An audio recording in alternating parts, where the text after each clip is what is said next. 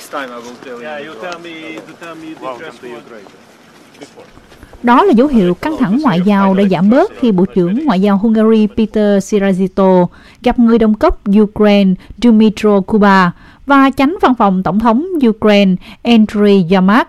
Đây là chuyến thăm đầu tiên của Ngoại trưởng Hungary tới Ukraine kể từ khi Nga xâm lược vào tháng 2 năm 2022 và là cuộc gặp song phương chính thức duy nhất với người đồng cấp Ukraine trong hai năm qua.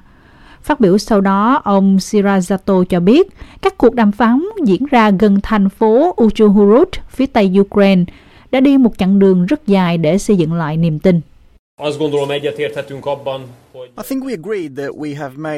Tôi nghĩ chúng tôi đã đồng ý rằng chúng tôi thực hiện những bước đi đáng khích lệ hướng tới mục tiêu này.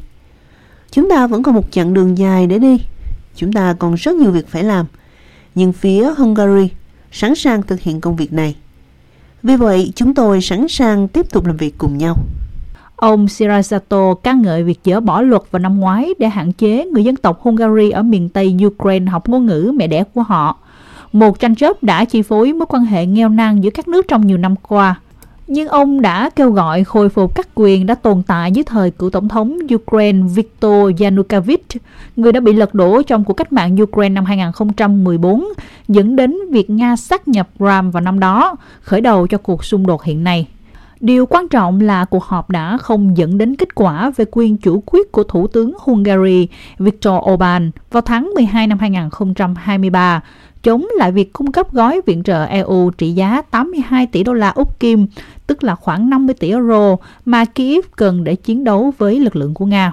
Ông Yamak cho biết ông hy vọng các cuộc đàm phán sẽ dẫn đến cuộc gặp giữa ông Orbán, người hôm thứ Hai ngày 29 tháng 1 đã bày tỏ sự cởi mở trong việc rút lại quyền chủ quyết của mình và Tổng thống Ukraine Zelensky. Hôm nay cả hai bên chúng ta thế nào? Khá rõ ràng là có sự quan tâm đến việc tổ chức một cuộc gặp ở cấp Thủ tướng Hungary và Tổng thống Ukraine. Tôi nghĩ chúng ta đã có một bước đi rất mạnh mẽ hướng tới cuộc gặp hôm nay.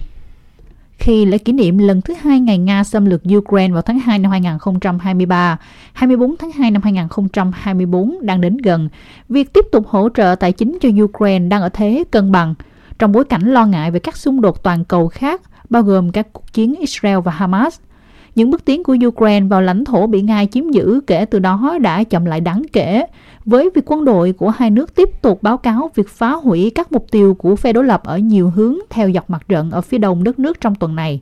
Nguồn tài trợ từ chính quyền Biden cho đến nay đã cung cấp khoảng 113 tỷ đô la Úc Kim, tức là khoảng 75 tỷ đô la Mỹ cho hỗ trợ nhân đạo, tài chính và quân sự cho Ukraine đã phải đối mặt với những trở ngại lớn sau sự phản đối của đảng Cộng hòa đối với gói trị giá 92 tỷ đô la Úc Kim, 61 tỷ đô la Mỹ trong viện trợ mới.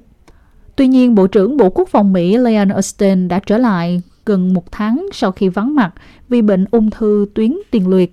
Ông khuyến khích hành động trước những diễn biến của Liên minh NATO, một trong những đối tác quan trọng của Ukraine.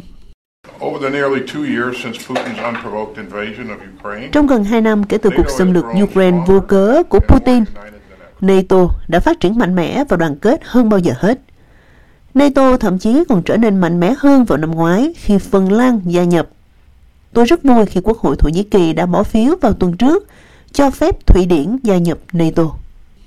Các quan chức Mỹ bao gồm Ngoại trưởng Antony Blinken đang họp với các quan chức NATO tại Washington để đảm bảo nguy cơ xung đột toàn cầu, đặc biệt là căng thẳng leo thang ở Trung Đông. Tổng thư ký NATO Jens Stoltenberg đã cùng với ông Blinken cảnh báo rằng việc đảo ngược các lợi ích lãnh thổ của Ukraine trước Nga cũng là một rủi ro đối với an ninh toàn cầu, chứ không chỉ là khu vực. Chiến tranh hiện đã gần kéo dài 2 năm. Tình hình trên chiến trường đầy thách thức nhưng các đồng minh NATO đang cung cấp sự hỗ trợ chưa từng có cho Ukraine. Điều quan trọng là chúng tôi tiếp tục làm như vậy.